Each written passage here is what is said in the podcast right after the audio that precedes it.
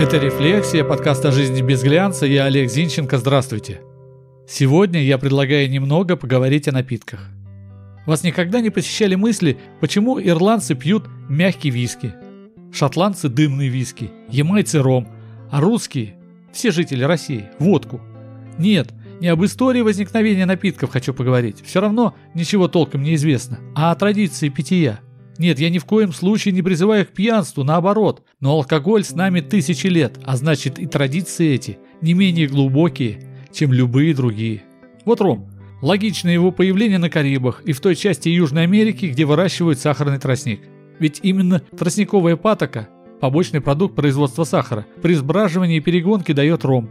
Ром – продукт универсальный. Он не требует охлаждения или нагрева. Какой есть, такой есть. Не подразумевающий хороших закусок и обязательной компании. Виски – напиток эгоистов. Нет, это не значит, что его только эгоисты должны пить. Это значит, что у каждого, кто пьет виски, может быть своя традиция потребления напитка.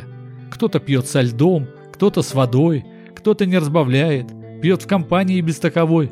Но чего точно нет в виски – это традиции обязательных закусок. Виски сами по себе. Им не нужно другое пищевое окружение. Не подумайте, что я сейчас буду перечислять все напитки. Только глубокий специалист способен знать обо всех придуманных человечеством алкогольных напитках. Я не он. Просто я хочу сказать о водке. Как вы думаете, почему именно в России водка так прижилась? Сейчас я не предлагаю выяснять, где впервые появилась водка, а предлагаю просуждать, почему именно в России она так прижилась. Тут надо вспомнить, какой была Россия. Виноград, естественно, не был основной сельскохозяйственной культурой. Основной культурой было зерно. Логично, что перегонка спиртов из перебродившего зерна и стала тем продуктом, который сейчас известен всему миру. Итак, много зерна значит достаточно хлебного вина, которое мы сейчас называем водкой. Чего еще было в достатке? Правильно.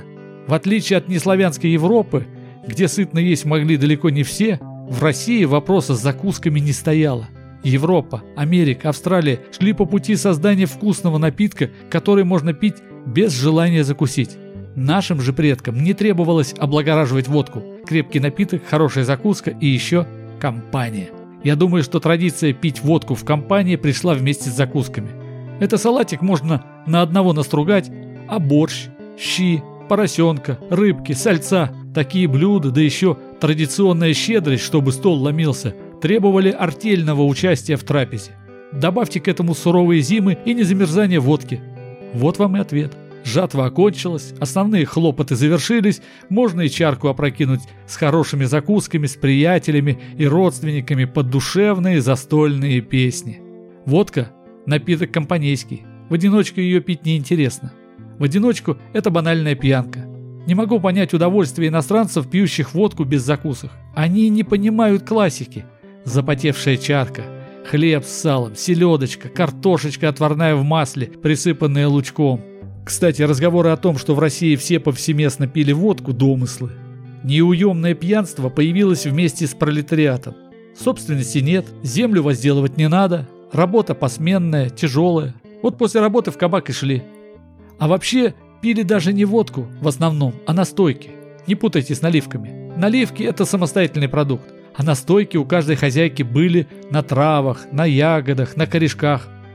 Помните у Гайдая? Здрав будь, боярин! Будьте здоровы. Клюшницу водку делала. Пускай будет клюшница. Закусывайте, закусывайте. Так вот, речь здесь идет не о водке на самом деле, а о настойке. Каждая хозяйка водку по-своему настаивала. О некоторых хозяйках слава ходила. Как хорошая, так и не очень, кстати. Вот вам и клюшница – я, кстати, много лет делал такую настойку. Килограмм клюквы и килограмм сахара перетираете в кашу. Настаиваете дней 50 до появления в осадке клюквенного сиропа. Граммов 200 можно собрать.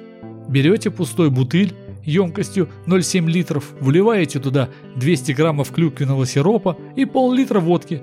Настаиваете 30 дней, периодически взбалтывая. Все, настойка готова. А можно настойку, как булгаков, делать смешиванием бальзама. Булгаков, кстати, предпочитал рижский. И водки. Конечно, обильное пьянство зло, но 50 граммов после плотного ужина не самое плохое завершение дня. А водка, запитая горячим чаем, это уже лечебное средство. Помню, в начале января 2000 года мы приехали в станицу Червленные в Чечне. Только-только оттуда выбили бандитов. Приехали к бойцам СОБРа. Несколько дней в пути не прошли даром. Легкий озноб появился. Тогда собровцы отправили меня в баню.